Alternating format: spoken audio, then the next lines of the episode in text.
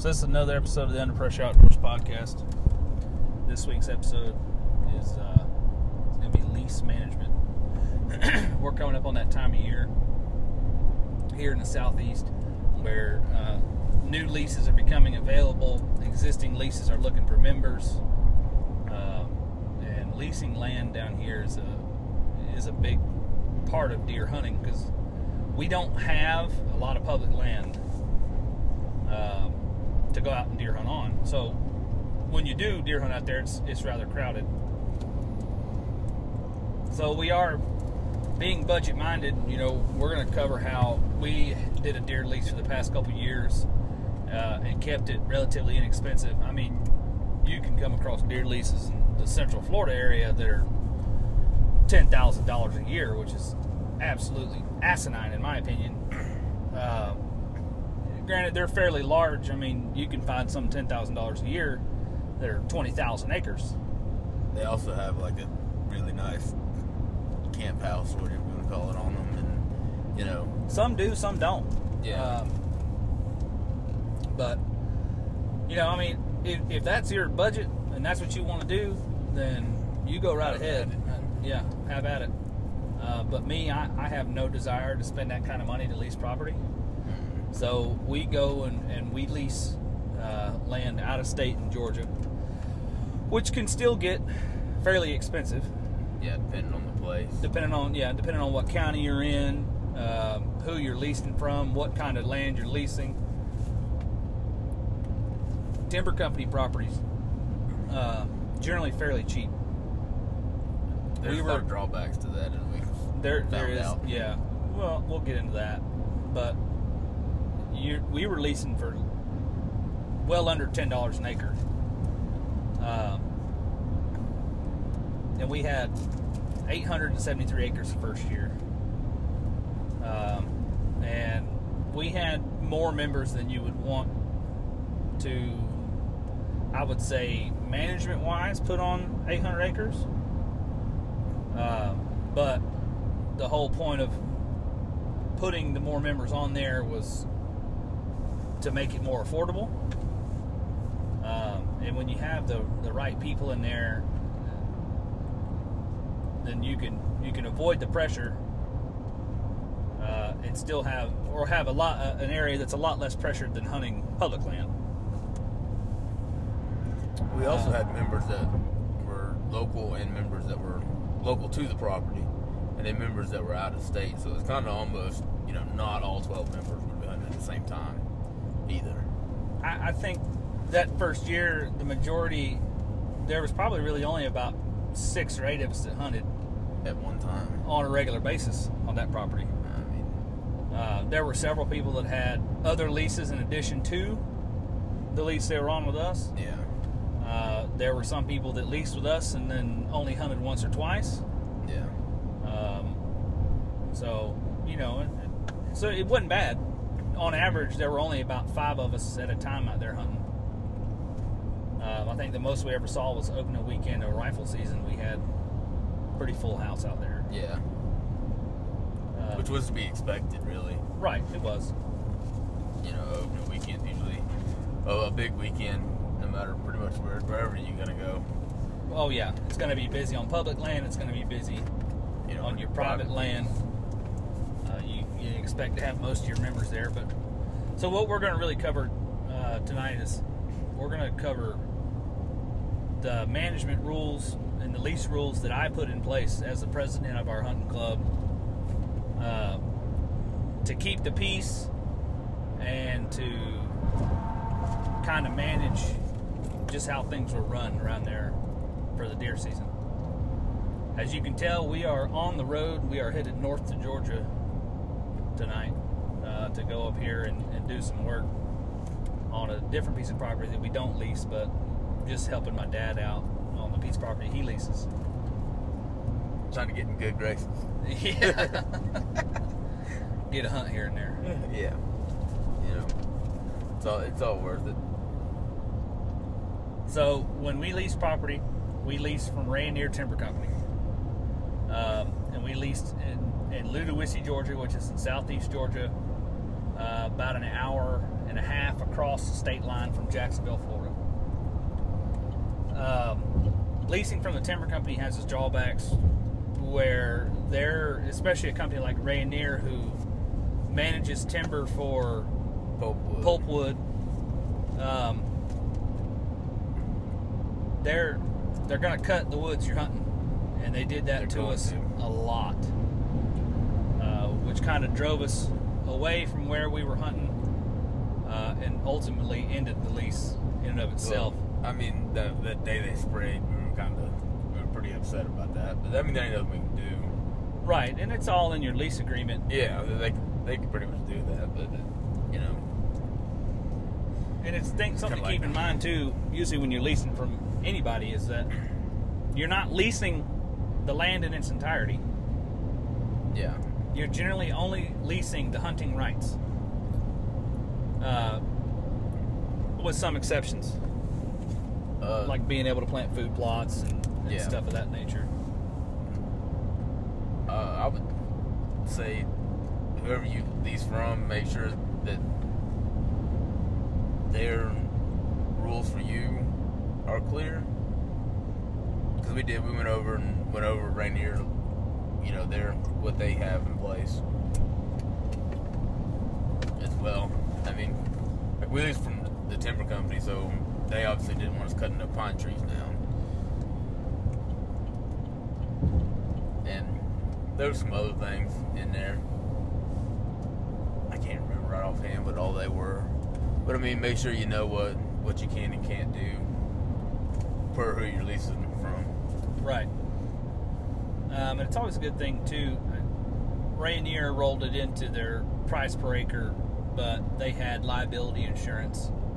And when it comes to leasing from a private party who doesn't necessarily have that price rolled into there, it's it's not a bad idea for uh you as a club president, if if you're going to start your own club, to look into that. Um, it's not expensive, and it's gonna cover the landowner in the incident that someone gets hurt on the property. Um, so it may bring them an extra peace of mind and help you to be able to lease that property the next year. A big thing I would look for in leasing property from anyone uh, is that in your lease it gives you first right to refusal. Um, that way, when your lease runs up, that next year it can't be leased from underneath you by someone else until you have refused to lease it again. Yes. Um, obviously, if you exceed your lease term and haven't paid your lease, then you're SOL there. But Yeah. having that first right to refusal can can keep that from happening to you, and it can happen. I mean, it's not the right thing to do as someone who owns property and leasing it out, but not saying it's not going to happen. Yeah. So, I mean, I know people that have been hunting on the property for you know ten plus years, and all of a sudden, oh, we're gonna we're gonna sell the property now. well, You know, we've that- had that happen. too. My dad's had that happen to him several times, and there's nothing, not much you can do about that. If the Yeah. owner decides to sell, the owner decides to sell. Um, so, you can hope that if you're making good with the owner, that uh, you can you can uh, get them to maybe try and get you in with whoever they're selling to, to lease from them as well. Yeah. But it usually doesn't doesn't work out that way. So what we're going to do is we're going to go over the rules that I put in place uh, for our for our lease when we lease it the first year. One thing you did was um, is you went over um, you defined what a member is and what uh, like uh, how you like what what what all comes with your membership and what it means as you. So And I'll read the rule. go ahead. Each membership consists of the member, spouse, and chil- any children 18 years of age and younger. Children between the ages of 19 and 22 will be considered family member if they are enrolled in college full time. Know, why did you specifically choose those those specific ages, especially you know for as far as uh, like the 19 to 22? And why did you come up with that as being the definition for family members? So uh, 19 to 22 would be the you, you would generally graduate college of, with a four-year degree at 22, 23 years old, right? Yeah. So you have a full-time student um, in your family of the college age, and you're paying for their tuition, and they're not uh, working to pay for their own school, or even if they are working to pay for their own school, if you're paying the lease, I'm not going to tell them. You know, I, I didn't feel that it was fair to just go ahead and eliminate that person at the cutoff age of 18 as an actual adult um, because they chose to further their education, right? So you continue Yeah. to uh, include that person in the lease. Um, to and you know, I included the family in there. I've seen some leases where you pay your lease, and all that is is you. If you're going to bring other members of your family up, then uh, you um, have to pay more. I can agree with that to an extent, uh, but in, in like my case, I don't think you should have to pay to bring your kids to hunt. But I do think that your kids should hunt off of your tags, if that makes sense. Not in the legal sense for the state, but if you can kill, if you set in your your lease rules that you can only kill, uh, we'll- we'll say five deer, two bucks, and three does off the lease management as management Yeah.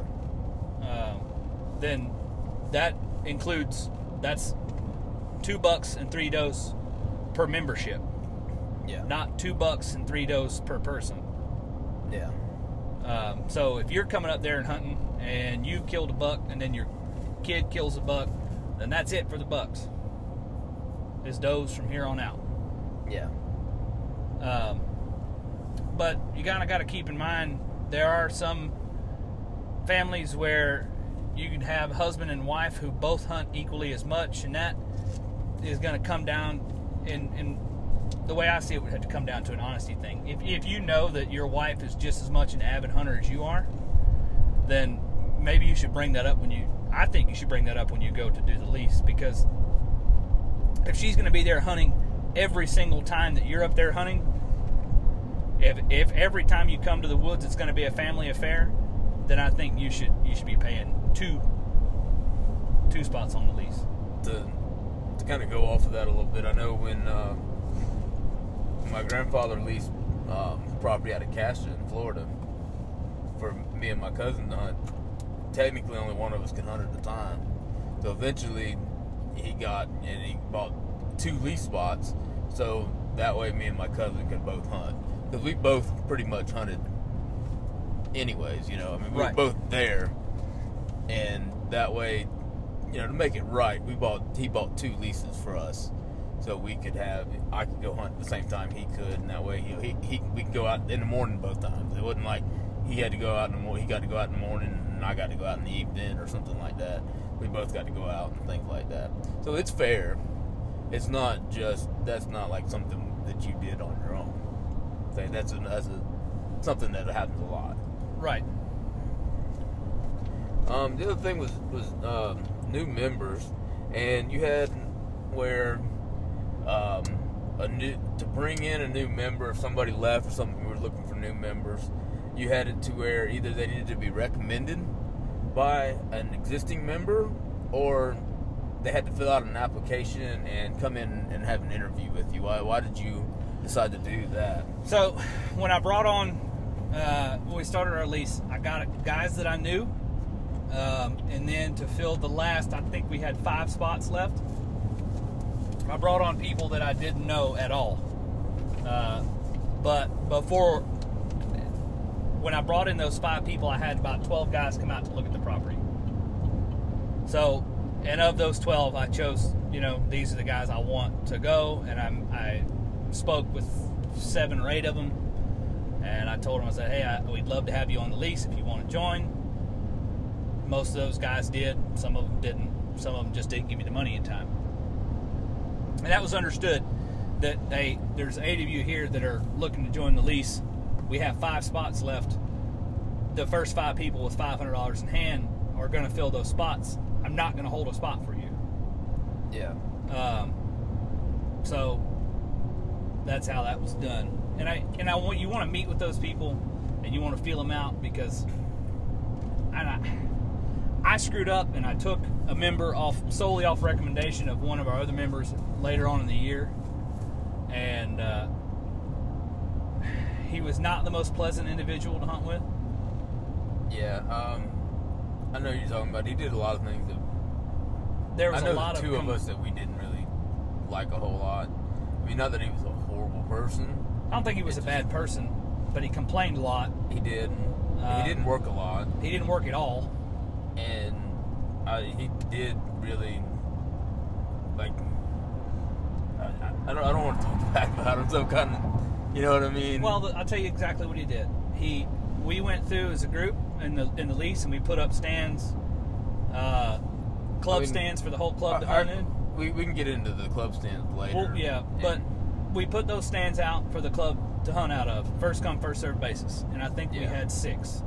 something like that. Um, in front of those stands, we planted food plots that we all pitched in and paid for. Mm-hmm. Um, and I was getting complaints from him about where I put the stands, uh, how he thinks they could have been done better, and all this other stuff, without him actually being there to do the work to put in the tree stand in the woods And and put his input in when the time mattered.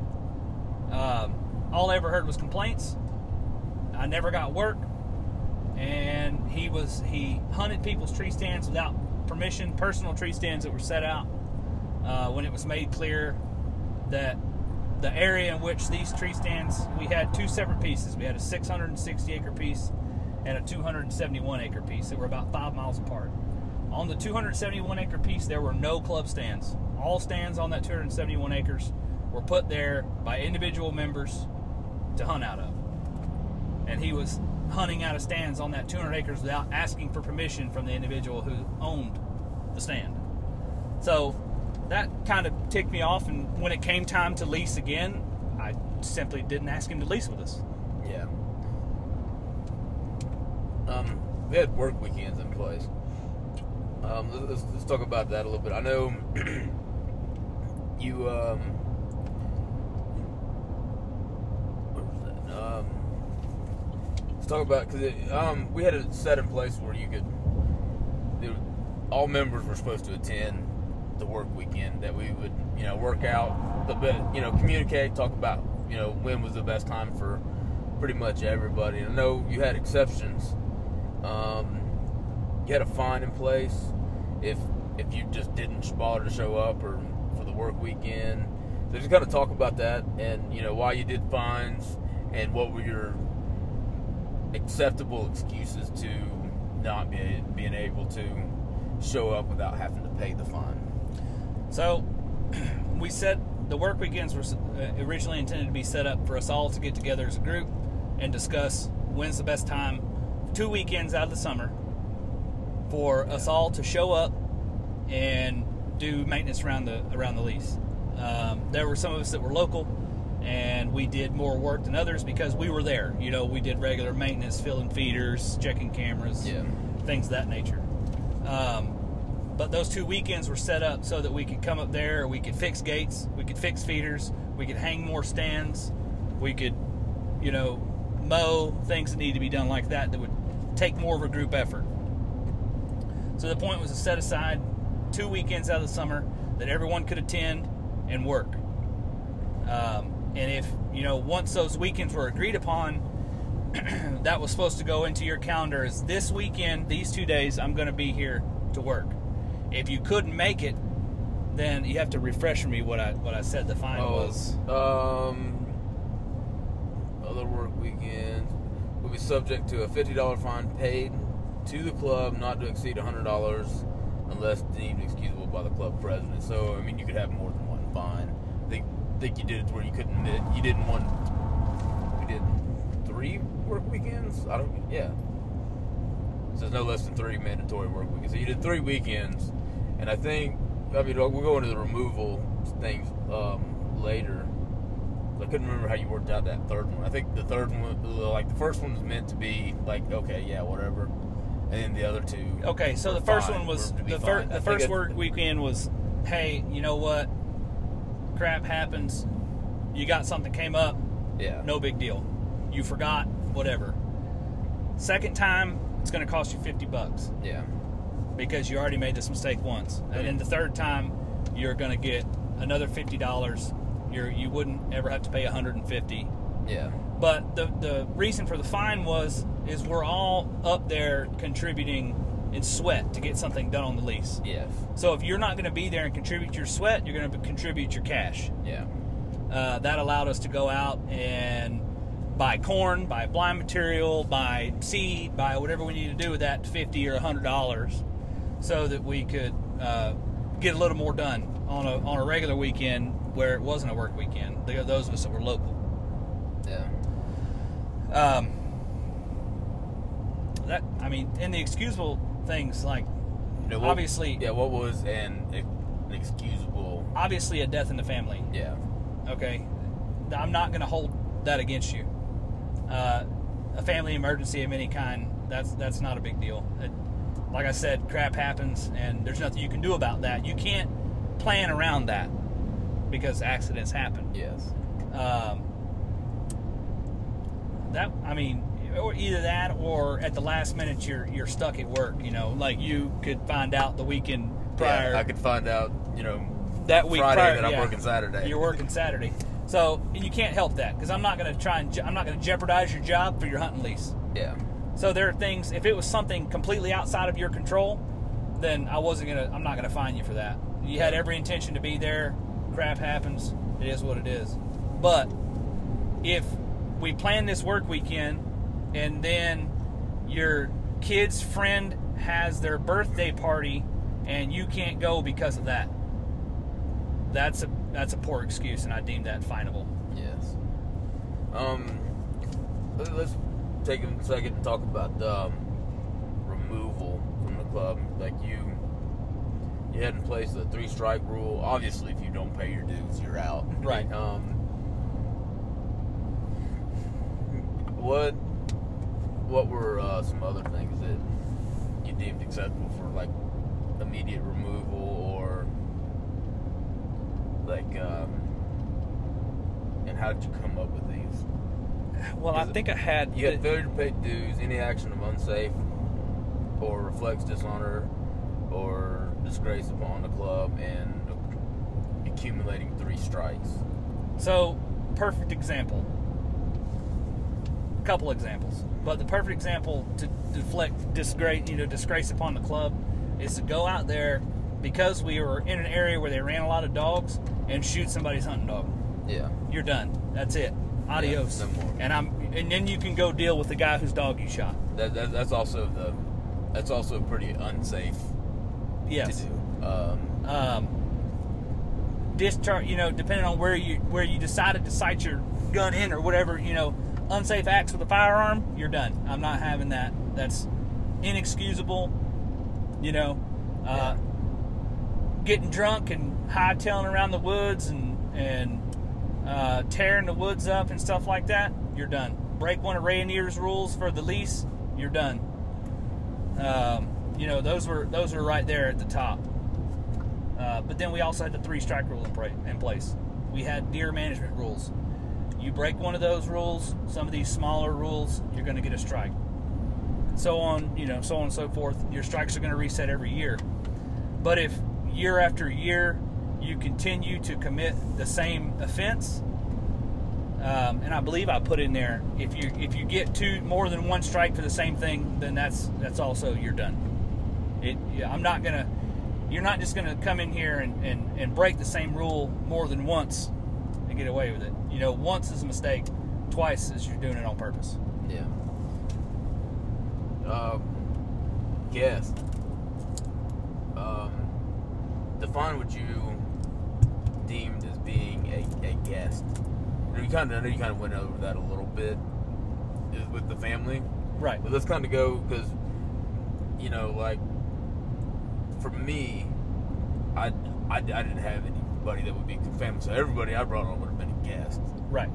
Um, but kind of talk about how you came up with um, what you defined as a guest and how the reason why you did as many guests. I think you did the maximum of three and one guest per trip. So I, di- I wanted so to do the maximum of bringing a guest three times. I wanted to eliminate uh, somebody from going, yeah, I'm going to join your club, and then every weekend they bring their buddy, right, who hunts with them. Yeah. So essentially, you got two guys paying for one lease spot. Yeah. It's not fair to the rest of us who paid for one person.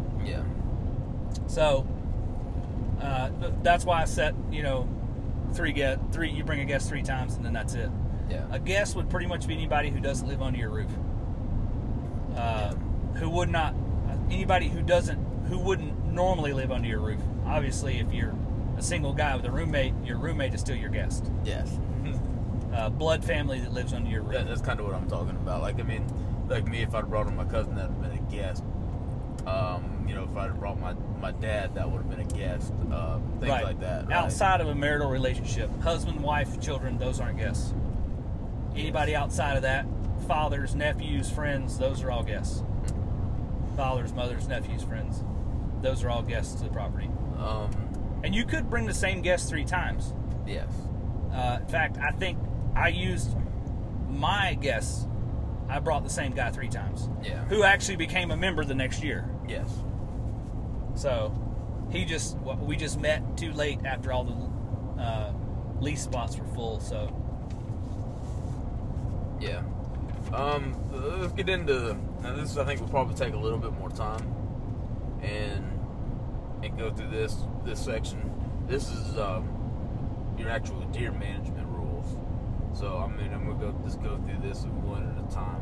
Uh, first section is, is antler restrictions. All bucks harvested must ha- have a minimum of six points or better with your second buck being bigger than the first. Uh, Georgia law also dictates that one of your bucks harvested must have at least four points on one side, uh, longer than one inch. You know, why did you decide, you know, six points or better? Obviously, the other, you know, other being the state law that you have to follow anyways. Uh, you know, that's obvious. But how'd you come up with six points or better? so I wanted to try and produce a better quality deer on our lease. I didn't just want to shoot the first thing that walks out, Mm-hmm. uh, and I don't want people doing that. Uh, and that that rule applied to those, uh, I believe, over 16. Um, well, I was, I was going to get into that. Was going to be my next question. Right. And I was going to go over that. I was going to kind of skip down to that because I'm, I didn't remember if you actually wrote that in the rules, but I see it here. So the the purpose of that was just But- simply to produce a better quality deer. yeah, because the state of Georgia in our county would allow you to kill any buck. One of the bucks could be any size, and then the second buck had to be four points on one side. So there are some counties in the state of Georgia that require you to kill both bucks with at least four points on one side. yeah, And that has and, and if you look at the records in those counties, those counties regularly produce bigger, more mature deer because they have better management practices in place throughout the county.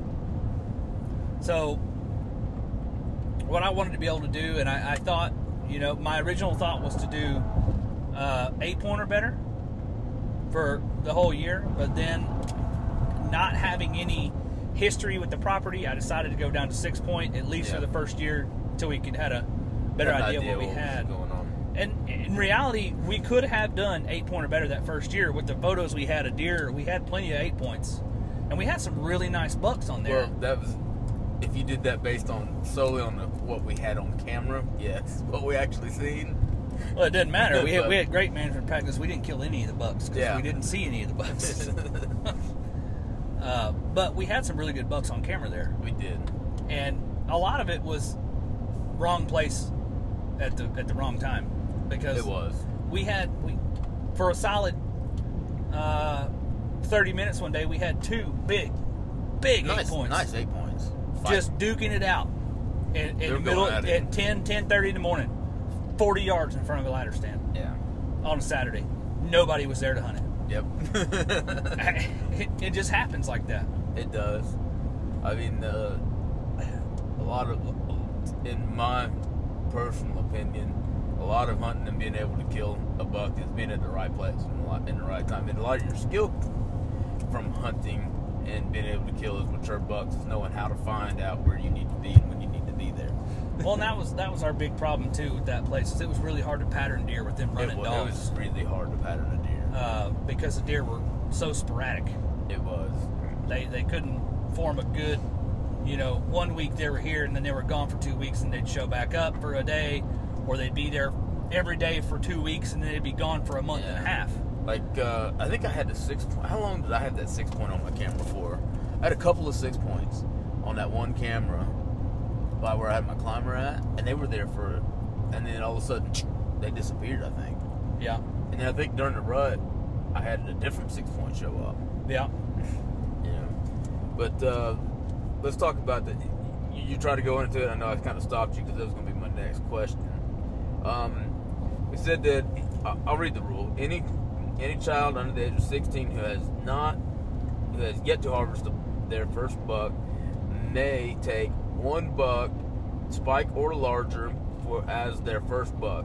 Once the first buck has been harvested, no management rules apply. You know why? Why did you? Why did you include that in the rules? And you know why? Why the age of 16? Um, 16 purely for maturity level. Yeah. Past age of 16, and I think even before that, Yeah. there you should be able to reach a mature enough level to understand that Yeah. we're letting these deer go so they can grow bigger. But at the same time, uh, if if you got a kid who hasn't harvested a deer, um, it's all about hunter recruitment, and if you can get through that and get the kid in the woods, get a four point on the ground, if that makes that kid happy and they're super excited about it, and that's going to get that itch and get them coming back to the woods year after year after year after year and contribute to conservation as we as hunters and outdoorsmen do, then that's what it's about. We're, we're playing the long game there. Um, so you, you're wanting to just to get that deer out of the way to, to light that fire. You know what I mean? Yeah.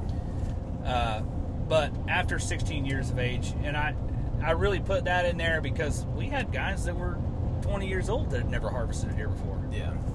Um, but like I said, you're you're a grown man. You know, you at this point need to understand that we're doing this for a management purpose, and uh, you just need to let it go.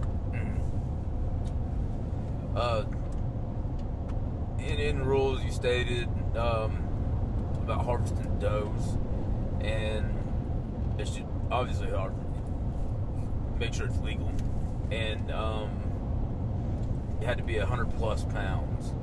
Um, why why did you decide hundred pounds on that? And we'll get into like some of the. Uh, fines and things for um, for uh, under 100 pounds or other things. But So, um, I want to keep does at 100 pounds or better because you can have. I, I really wanted to keep push people away from harvesting button bucks yeah, because a small button buck, if you're not paying careful enough attention, can look like a, a doe or can Yes. have no nubs at all and truly look like a doe yes, until you spread the legs apart. yeah, uh, and I don't want, I didn't want that to happen. That's the last thing I wanted to happen. Um, so I put that 80 pound rule in place so that people aren't going out there and, and or 100 pound rule in place so that people aren't going out there and shooting, uh, shooting little does and stuff like that. Because nine times out of ten, when you see that small doe come out, um, you're gonna you're gonna see a bigger one following behind her. Those travel in groups for the most part, and if it's by itself, it's probably not a doe. yeah. Uh, but I'll let you go ahead into the fines because I think I had some other wording in there about that. Yes, yes. Uh, well, that's what it's, that's where the Because 60 you can't, come in. yeah, you can't I'll- judge on the hoof I will read. poundage. I will read this because this also goes with with um, with uh, with bucks as well for fines and says any buck harvested under six points will be subject to a hundred dollar fine and will count as one strike. Any doe harvest, harvested under sixty pounds will be subject to a hundred dollar fine and count as one strike. So, I mean, obviously, we understand the, the buck portion of that because that that's just that's the rule. And how did you come up with the dollar amount? And um, and why did you also include a strike with that, with them being fined as well? Okay, so you're getting a strike because you're breaking a rule. Yes. If you're harvesting a doe under and she comes in under 60 pounds, you're getting a strike. Mhm. The reason I gave you that 40 pound gap was because, like I said, it's hard to judge weight on the hoof. Yeah. Really hard. Yeah. But the 100 pounds was designed to make you think twice about is that doe 80 pounds? Is that doe 100 pounds? Yeah. Just call just to make you think, right? Yeah. You can definitely tell when a deer is around 60 pounds because they are tiny. That is a tiny deer. That is literally the size of a dog. So that is not a mistake. That is okay. It can be a mistake, but that's purely done to either either a you made the choice to shoot that deer, or b you didn't take your time and you rushed it Yeah. and you shot that deer. So Um, the the hundred dollars, the, the way I came up with that that fine amount was, I don't want to be outrageous and charge you a ridiculous amount of money, Yeah. but I also don't want to. I want to charge you enough to where it stings a little bit. Yeah. You know what I mean? So a hundred bucks, that's a hundred bucks, and it wasn't. Uh, it It wasn't stings a- a little bit, but it's not like right. Absolutely god awful of a fine. And I, I believe somewhere in there I put in there this this hundred dollars wasn't due to us immediately on killing of the deer. Yeah. Right. This hundred dollars was due before you could go back and hunt again. So Yeah. you had your option at that point. You could not pay the fine. That's had- fine, but you can't hunt anymore. Yeah. And if you were caught hunting prior to paying the fine, you're again breaking a rule. I was, I was I was getting into that next as far as in, in our rules here, Right. Um, that we had in place. The you know uh, the next article in our rules was you know three strike rule and fines. Um, but do you have anything else on that? no, I think that's about it there. Okay. Um.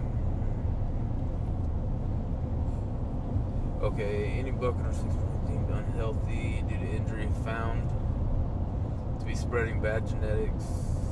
Oh, okay, this is exceptions. Okay. Uh, any buck under six points deemed unhealthy due to injury found found to be spreading bad genetics through the herd may be harvested. Um, had to have a two thirds vote to be able to harvest that buck too. So Um, that two thirds vote more went towards what people would refer to as cull buck. yeah, I don't personally buy that, but I put the rule in there because there's a lot of people that do. yeah, So we could take a two third, we could take a vote on it as a club with a trail camera photo of a buck that appeared to have quote unquote bad genetics, yes, and then if that buck was seen, it was a harvestable deer. yes, Now, injury was strictly to be made by the person at the time of the shooting.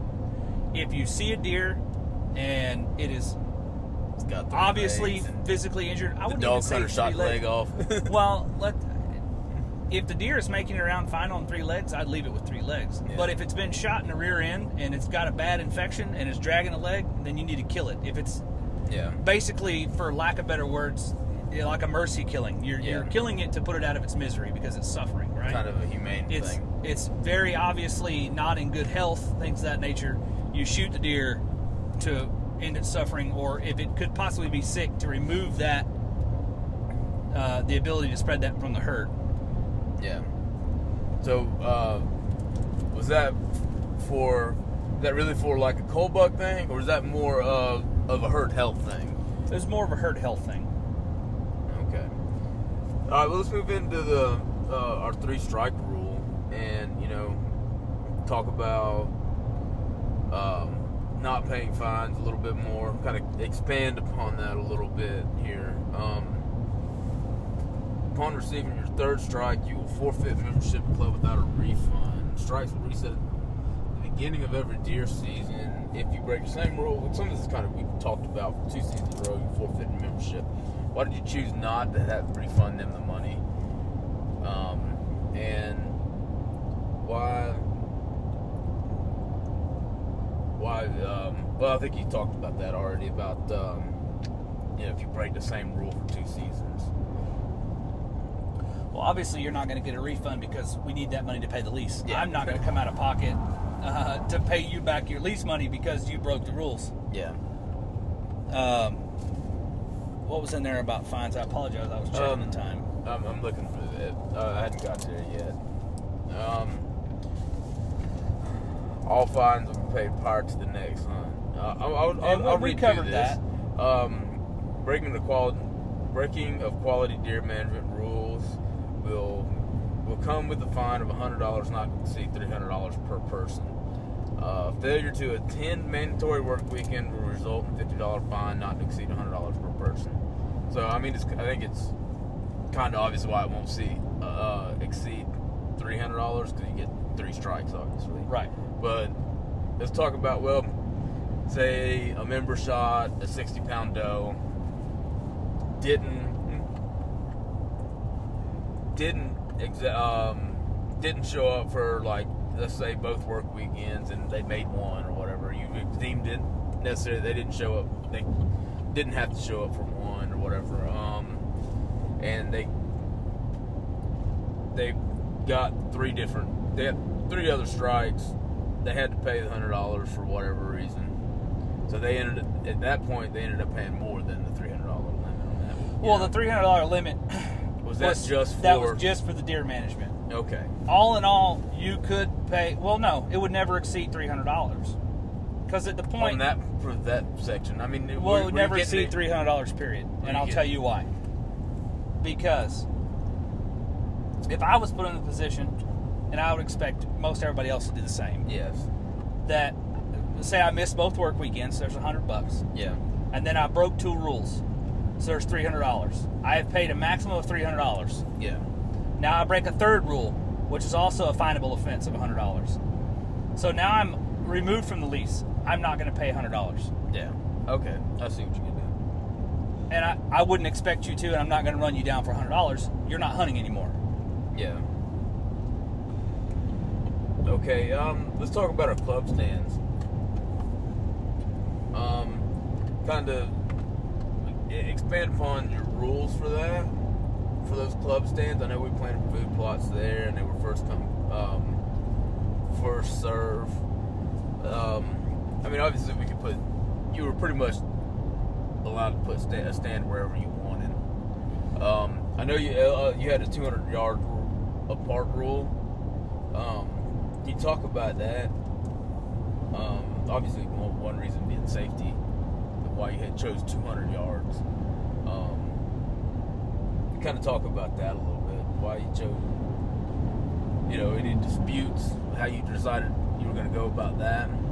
So I strictly put those rules in place over rules that I had either seen for other clubs or issues I'd had in the past on other Yeah. clubs.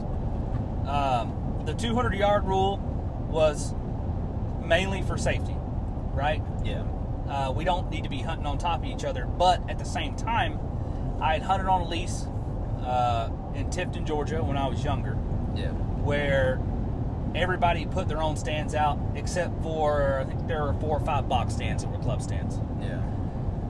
My dad had put a ladder up and he had been watching a nice seven point that he was going to try to get my, my younger brother to kill as his first buck.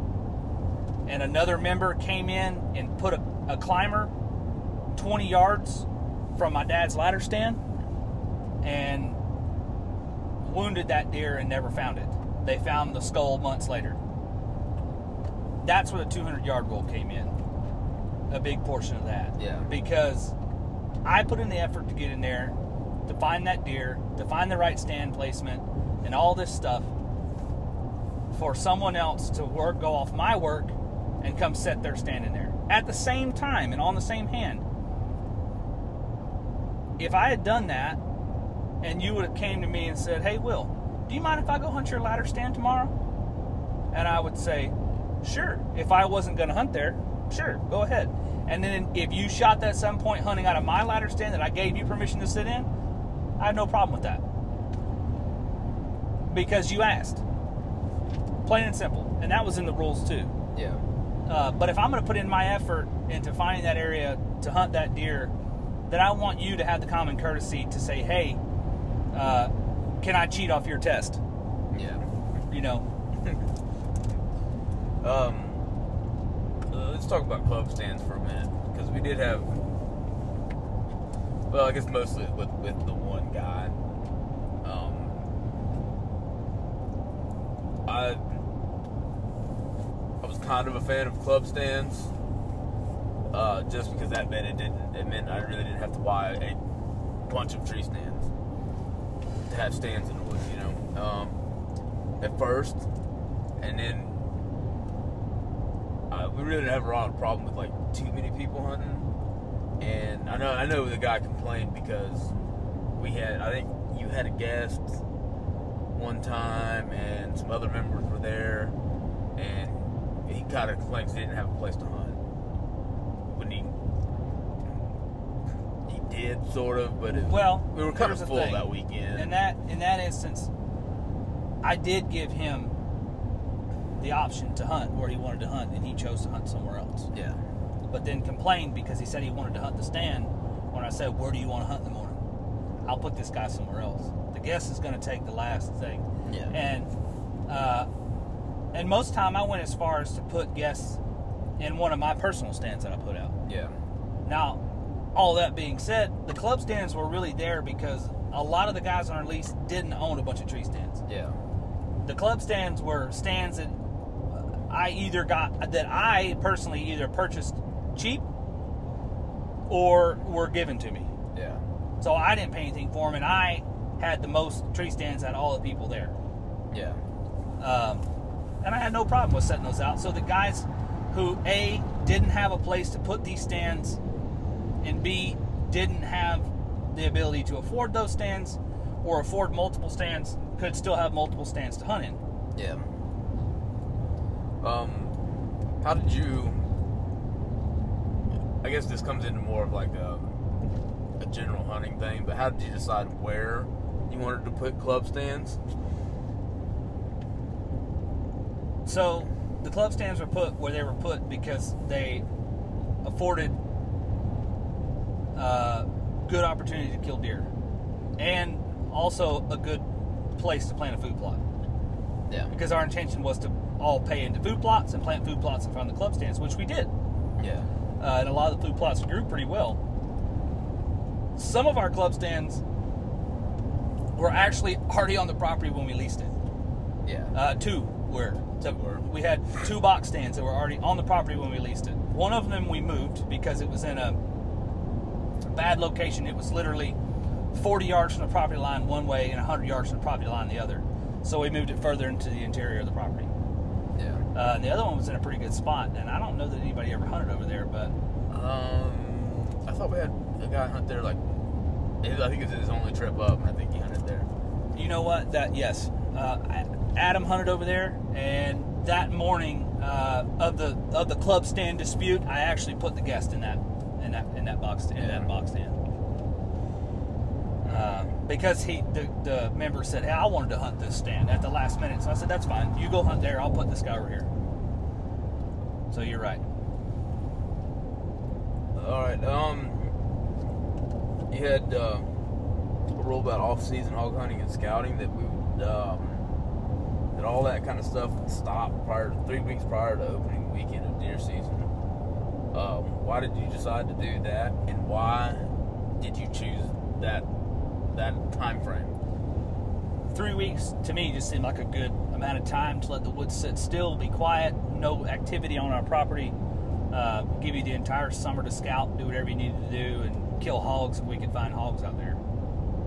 So the three weeks was just simply put there to uh, to give that rest period before the before the uh, season opened.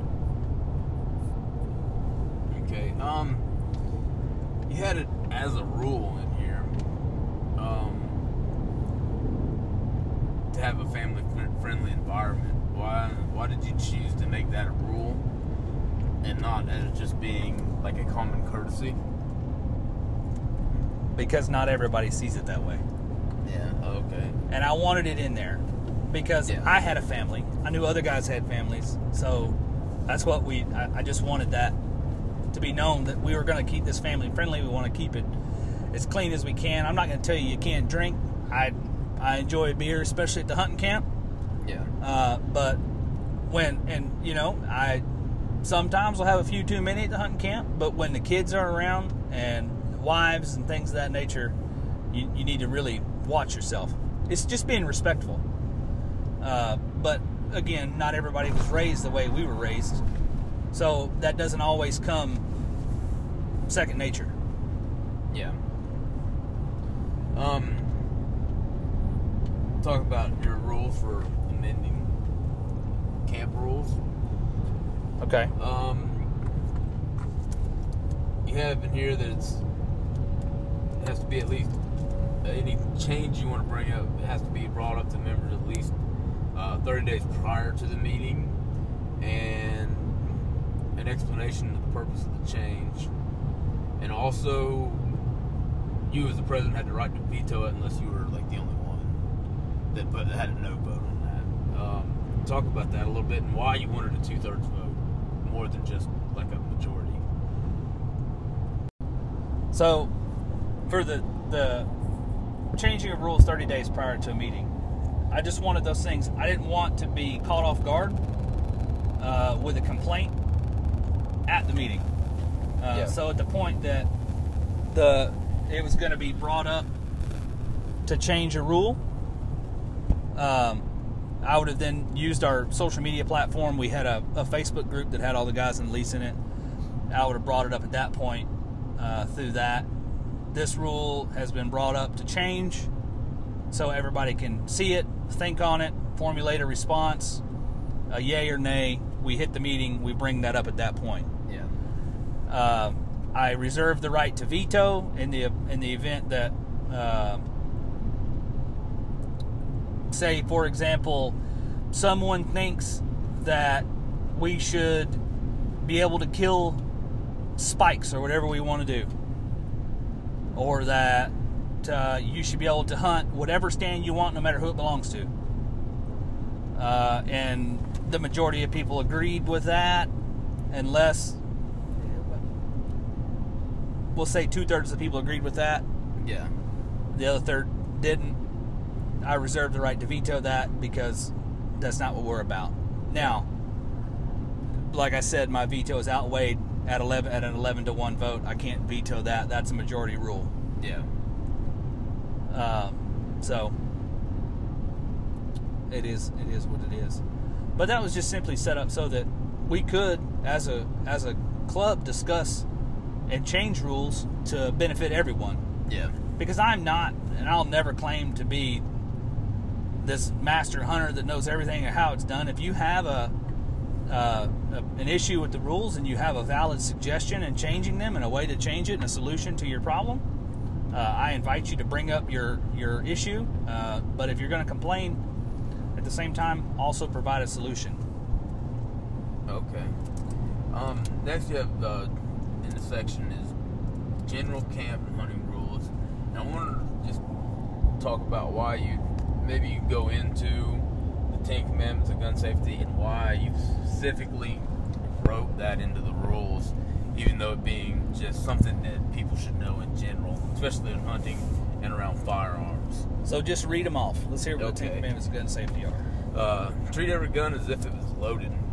That's very important. Uh, always keep keep gun pointed in a safe direction with safety on until ready to shoot. Unload guns when not in use. Be sure the barrel is clear of obstructions. That you have proper ammunition for the gun you carry. Be sure your target and what is beyond it. Never point a gun at anything you do not intend to kill. Never climb a tree, fence, or jump jump a ditch with a loaded gun. Never pull a gun toward toward you by the muzzle. Never shoot a, a bullet at a flat, hard surface or water. Store guns and ammo separately, beyond reach of children, and avoid alcohol before and during shooting. So that's just there because, again, those are the Ten Commandments of gun safety. Yes. And that's and it's not something that everybody knows. And to be honest with you, I could not have recited those verbatim. No, I, I But- mean I couldn't. I mean I could have recited you know most of them in general. Right. Um, but it's that's just general gun safety, and it's something that growing up around firearms, I practice without even thinking about it. Yes. right? Um, but you put those in there so that those rules are written. Some Yes. literally some of these rules are in our rules just so that the rule is written down. Yes. Uh, it's it's known, it's out there. You see it, you read it, you signed the rule book at the end. That that's strictly it for the gun safety And- rules. I mean, did you like include that in there? Like, so if somebody, you could, if it was bad, they did something out of here that was bad enough, you could have a strike against them for that. Absolutely, Okay. absolutely. If you're out there being reckless with a firearm, that that's it. I'm not going to give you a strike for jumping a ditch with a loaded gun, Yeah. uh, but I am going to talk to you about it and why it's unsafe. Mhm. uh, or because some things I'm just not going to see. But if you're out there shooting at something to hear the bullet ricochet, Yeah. or you're shooting guns off up into the air, Yeah. you're that that's a strike. In fact, that is that's just a one and done. Yeah. That's completely unsafe, and that was covered in there. If you're doing reckless acts, unsafe acts like that, you're done. I'm not going to have that around there because, again, right at the beginning of that, it's a family-friendly environment. Yeah. There are children out there. One, that's unsafe. Two, the kids are watching you do that. They learn from seeing. You know, Yes. you, you gotta lead by example. Um. Again, and I think you, you might have talked about this, but you said that members will obey all wildlife laws. You know, again, is that why did you put that in there just so it's written, you read it, and you know it, and if you break it, you can have a strike or be removed, If you broke a state game law, you were done. You're out. whether you were caught or not. Correct? Well, obviously, well, whether you were caught by the lawman or not. Yes. Oh, that's what I mean by Yeah. If If I, did, if I didn't catch you, or somebody else didn't catch you, unless you were open and honest about it. yeah. Then, Um. I mean, I think but to be honest, If you were depending on the law, it, depending don't on the law you you broke, yeah, yeah. I'm not. I'm, I may just give you a strike on that. Yeah. Um, it says all campfires will be attended if fire escapes member. All members present will help to control and notify authorities. Um, why did you write that in? So that was rules? in Rayonier's Is that a safety thing? That is what? a safety thing. Our camp at the first at the first place was very tiny, and it would have been very easy for a campfire to get out of control and destroy everybody's stuff. Yeah. Um, but that was also in Rayonier's rules, so it made its way into ours. Um, kind of just gonna go through you and ask you some of these questions about about these because they're general rules, and I think you wrote a lot of these in here, like you said before, just so it's written in here. You read, you break these rules, you can you're subject to a strike, maybe not a fine, but or if it's you know seen enough, they can be removed. And it's written and read and understood. Right. But I mean, I'm just gonna go through them, and you know, if I have a question, I'll ask you. They said um, all members are responsible for their guest. Any guest who breaks camp rule is unsafe or be asked to leave. You know, you again, like I said, I think that that's probably one that you wrote in there. Well, It's probably more than likely understood, but it's wrote in there because you signed a paper. right. Correct. You got to understand that if you're going to bring these people, Yeah. you're bring a guest to hunt. You're responsible for telling them our rules. Yeah. They're responsible for following the rules, and you are responsible if your guest breaks a rule. Mhm. And that even includes up into a fine. If your guest was to break a rule, a finable offense, then you are going to receive a fine. It is up to you to get the hundred dollars from that guest, Yes. but you're going to receive a fine. Yeah. I'm not going to give you a strike, but you will still receive the fine. Okay. So I mean, as being responsible, I mean, if the guest commit breaks a a rule that's just like an offense for a strike, do you get the strike as well, or No. okay? So we'll say your guest goes out and shoots a 60 pound doe. Yeah. You're getting a hundred dollar fine, but you're not getting a strike Yeah. because you did not break the rule. Now Yeah. that guest is not going to be allowed back. Yeah. Um, stands. I mean, this is redundant. Stands should be at least 100, 200 yards apart or completely out of sight of each other. The club president will settle disputes over stand locations. The president's decision is final. So Have to talk about that a little bit. we'll get into that 200 yards apart or out of sight of each other. Perfect example. Yeah. You had a climber that was within the 200 yard limit of the box stand, the club Yes. stand, It was out of sight. but it was well out of sight. Not only was it out of sight, but it was in an area where it could only be hunted from the climber. Yes. You couldn't see the area from the box stand. That being said, you never hunted the climber when somebody wanted to hunt the box stand, yes. and vice versa. I mean, I, I'm pretty sure when I before I even put my stand there, I asked you about that and to clarify. So I'm like, hey, it's kind of close to this box stand. Is that okay? Obviously, I think if even in the conversation, obviously, if somebody wants to hunt the box stand, I won't hunt that stand. And Um, two, your climber was originally set there at the beginning of the season as a bow stand It was because to- that's that was kind of the main trail deer were using, based on camera photos and just scouting that I'd done. right. I'd found that's where deer were moving through, and I try I was trying to get closer to to where the deer were gonna be during bow season. Right. And that was you like I said that was, I think I ended up taking it down after bow season ended, or after muzzleloader I took it I took it down I believe. Yes. But I mean, that was just an example of uh, you know the out of sight thing. Right. Um, why didn't you include the out of sight in the stand placement rules? I don't remember. It, it was it wasn't in there. It just may have been something that occurred to me later mistake? on when I was writing it. Okay. Yeah, not Um, necessarily a mistake, but just other further clarification. Yeah. Okay. Um, it says no no littering. All trash will be placed in a camp trash receptacle or removed from the site within the weekend. I mean, mm, again, uh, if you're an outdoorsman, I, I would think that that should have been like That's common practice anyway. that's just purely conservation. Yeah. You know, I mean, but again, I, it, sometimes I wonder why these things have to be wrote down. Like, like that should really shouldn't have to be. It should just be common Right. courtesy that you don't leave. You, you pack it in, you pack it out. But again, not everybody was Yeah. brought up that way. We had some people that were very new to the, the hunting world. Yeah. They wanted to get started hunting, and I volunteered, hey, I'll help you learn to hunt. You can join the lease, pay like everybody else, and we'll go from there. Yeah. So we put those rules in there so that those people see it too. Last rule, and then I have, I have some other questions. Um, consuming alcohol while hunting is prohibited. I think that was pretty obvious why that's a rule. And that goes back to the alcohol and firearms thing. Yeah. Right? Not only is it unsafe to have alcohol and firearms mixed together, but it is unsafe to be trying to climb a ladder Yeah. when you're drunk. Cli- use a climber when you're drunk.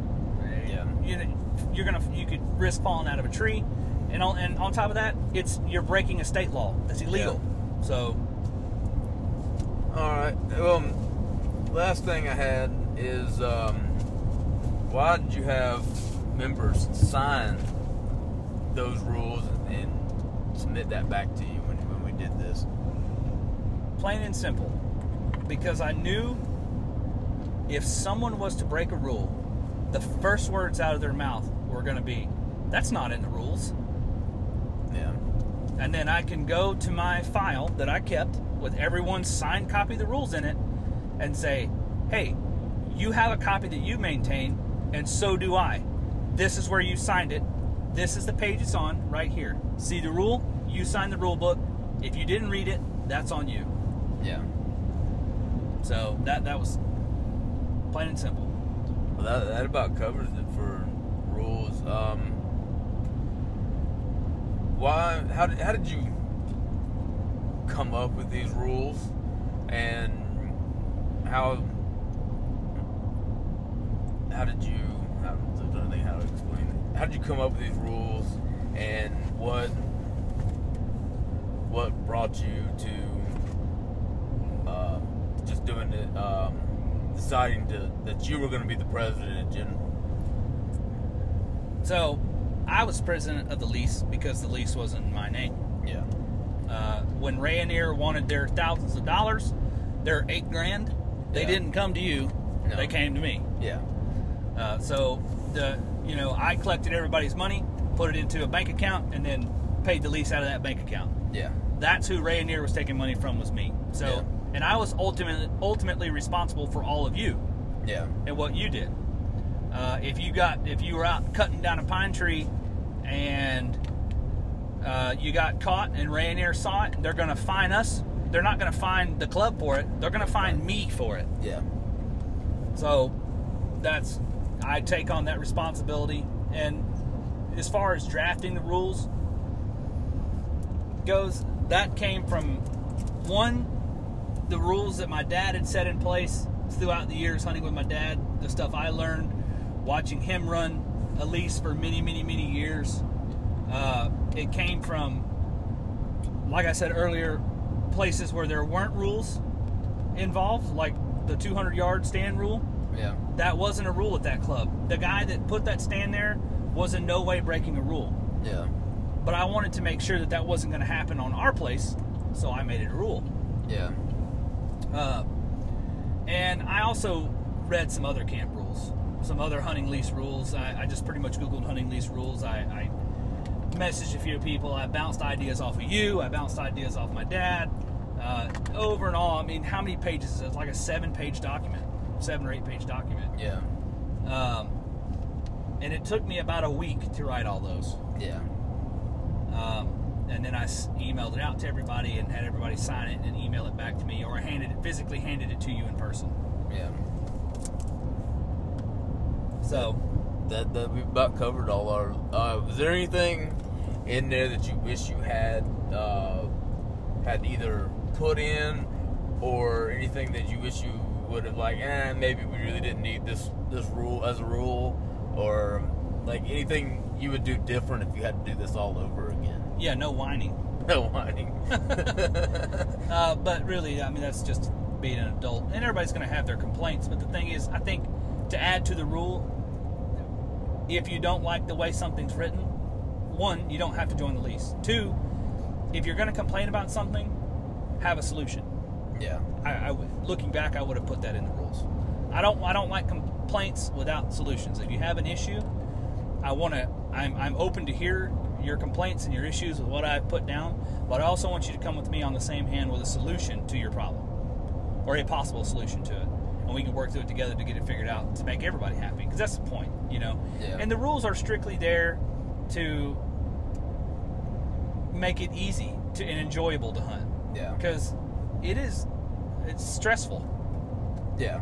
uh, to manage a lease Mhm. and have to worry about those those rules. And the first year was rough uh, on me. I, I really didn't enjoy managing it uh, because I had a lot of people who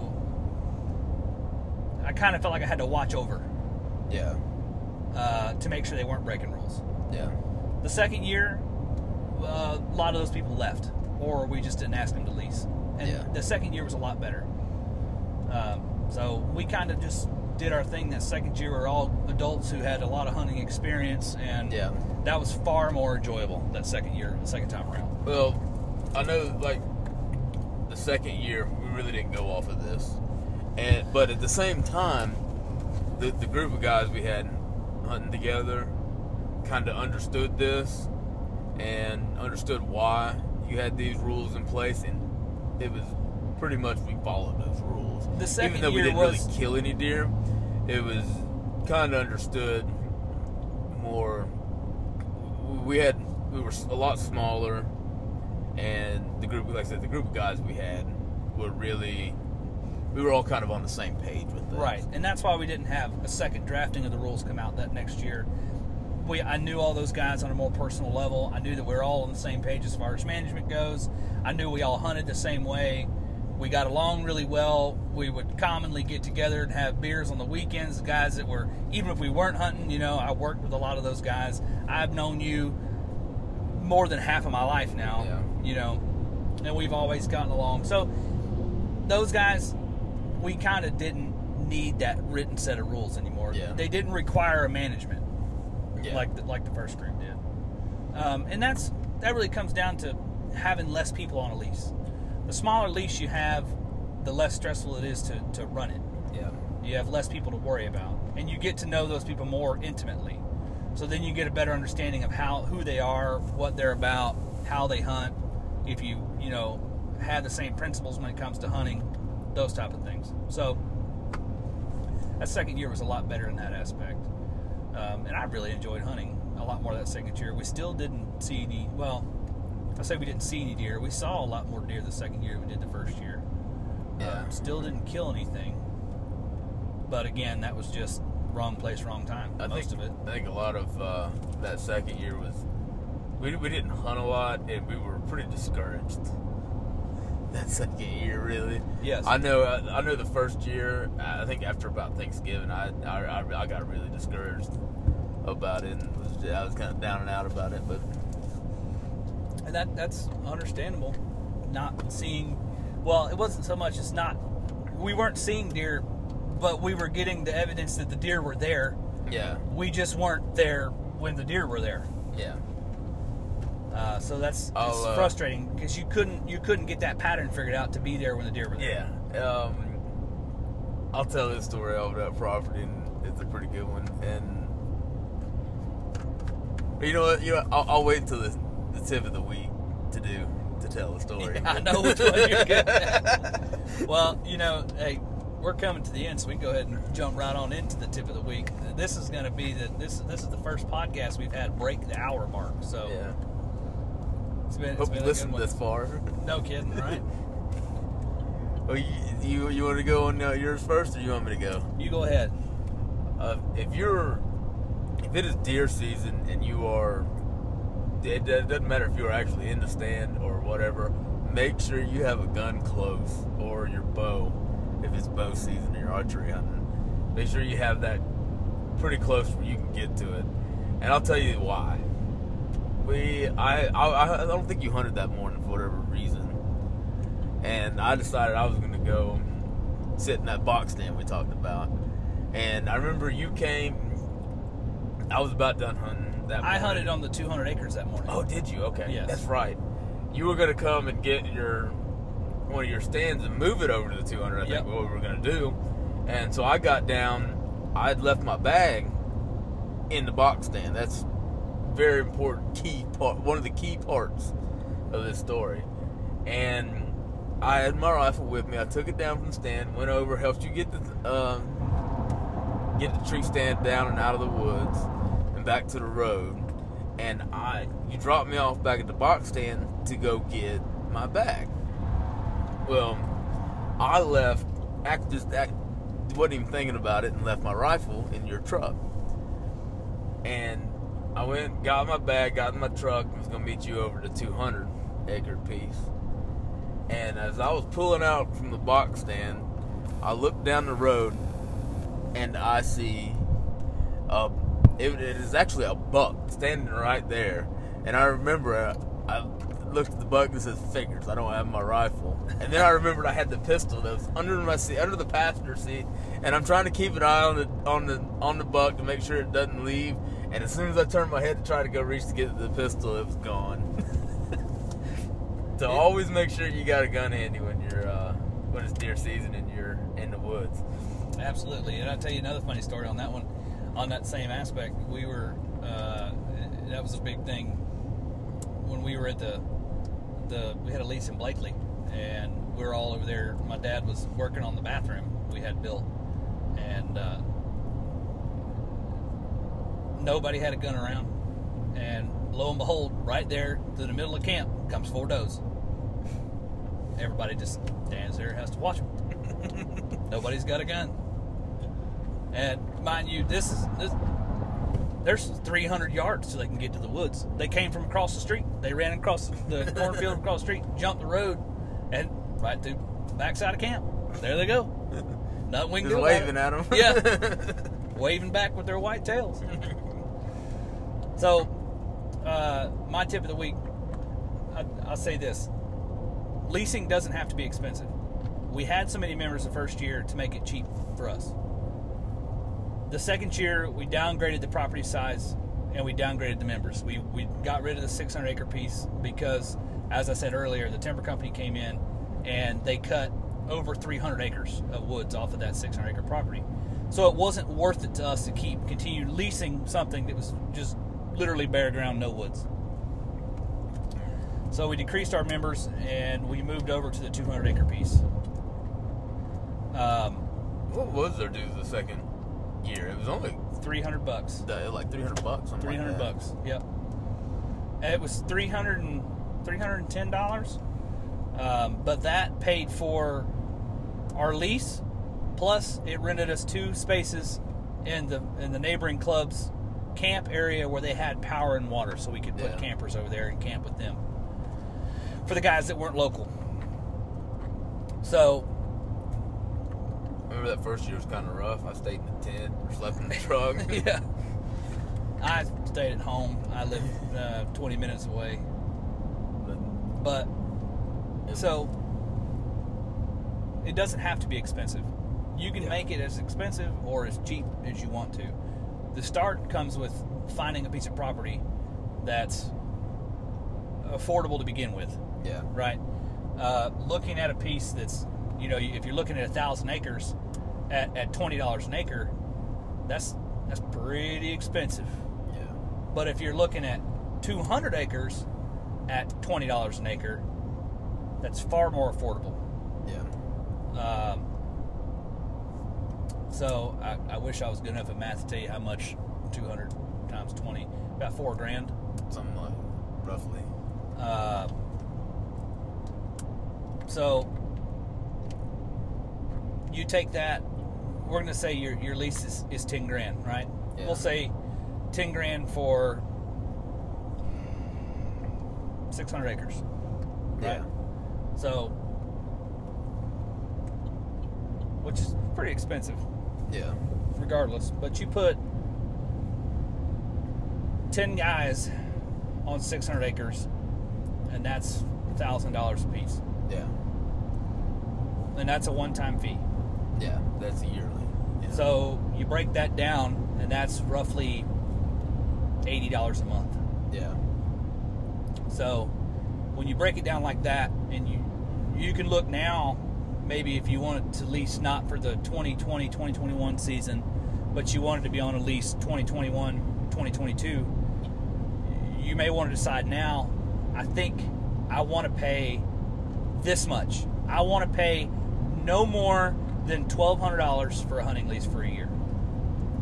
So start saving your money now, setting that money aside, and then when that time comes around, that next year when the lease comes back up, you can find that property, you can lease it out, and you may even get a group of guys together right now to decide next year this is what we want to do. So all Yeah. throughout the year, you can be looking for that property for lease.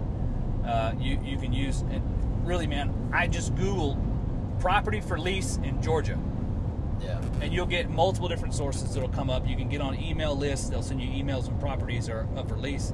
I've been I get emails now a lot from Rayonier because we lease from them. They've got more properties coming out on the 22nd of May. Their properties in Georgia are generally fairly inexpensive, but you're not going to find a lot of hardwoods. That's all pine trees. yeah, Uh, leasing from a private individual, you're going to find usually a better quality of property, but you are going to pay a little more for the most part. So, figure out what you want to do. You want a cheap place to hunt, you go to the timber company, but the timber company comes with a lot of drawbacks. yes, it does. Going with the private individual, you're going to pay more, and the property could get sold out from underneath you, which could also happen with the timber company. Yeah, Uh, but you can. There's going to be some positives to that.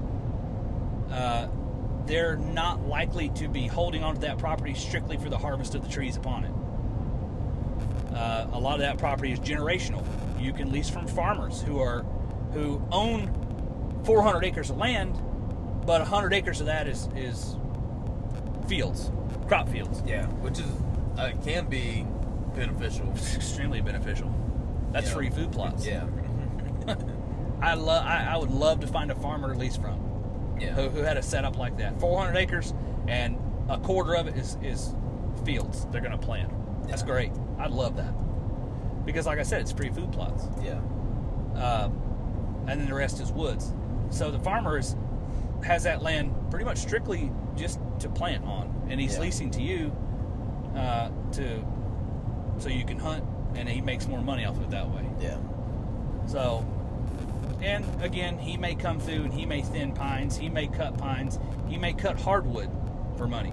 yeah, Uh, but it's not, it doesn't happen as regularly as it would leasing from a timber company whose sole purpose for owning that is to cut it. hmm So, but you look at that, you look at the property you want to lease, and you decide how much you want to spend, and you start looking for something in that price range. You know you want 200 acres, you know you want to pay 10 grand for the 200 acres per year, and this that's kind of ex- that's expensive, can be. And you know you want to put 200 acres, eight guys on 200 acres, which is a lot, Yeah. and you want to pay six grand total. Yeah. You figure out an amount that you can afford. You find guys that can afford the same amount. Put all those funds together. Have the money ready when the property comes up for lease because Yes. property for lease is a hot commodity. It is. Uh, we actually leased our 600 acres out from underneath the club next to us because we got our money in the bank faster. Pretty much. That's literally what happened. Yeah. I had no idea we were doing that when we did it. Uh, but it, it worked out really well because the guy uh, talked the timber company down like 20 cents an acre on the Yeah. property. Uh, and then we leased it for 20 cents cheaper an acre. So I actually leased it at the list price um, and then got a refund of some of my money. so I bought corn. yeah. We, I bought corn for property. So, but you know, like I said, get those funds together. Start looking now. The leases are coming available now if you have the funds. And around this time of year again is when clubs are going to be looking for members, or towards the end of deer season. If you don't want to manage your own club, uh, it's nice to manage your own club because you get to make your own rules. But if you can find a club where the rules align with the way the things you like, and you know that's what you want to do, then go for it. You know, um, it could be very different to join a club with people you don't know, uh, but you could literally make lifelong friends that way. So, it is what it is. At the end of the day, you got choices. That's right. and we're in Georgia now, That's right. just across the state line. So, There we go. this has been another episode of the Under Pressure Outdoors podcast. You know, if you guys listen this long, get on there, give us a give us a review, good, bad, or indifferent. Uh, let us know what you think. Give us some suggestions. Follow us on Facebook. Follow us on Instagram. You know, I've been keeping up pretty regular this week. You got the first phase of uh, fall applications came out. We put in for that sandbar deer hunt, so we'll keep you guys posted on how we do with that this year. Whether we draw or whether we just get some quota permit or get some uh, preference points. But uh, we'll see how it goes. I don't think we're gonna be able to take my boat out to St. Vincent. Island. No, we are not. Even if we could, I don't think I would want to. Uh, we're gonna have to get a video series going on these two janky John boats that me and Briar got. Uh, but you know what? We make it work for duck hunting, don't we? Yeah, we're going to. So, until next week, guys. Uh, well, guys and gals, you know we have a twenty-five. Hundred dollar boat seats and a four hundred dollar John boat. Yeah. Trailer know- included. You know we have we have a twenty percent female listener base. Do we really? Yes, we do. Oh, that's awesome. Isn't it? Yeah, we need So, to get, guys get them and ladies in the woods. That's right. That's what it's about, you know. So in the woods and on the water. that's right. Until next week, you guys have a great week.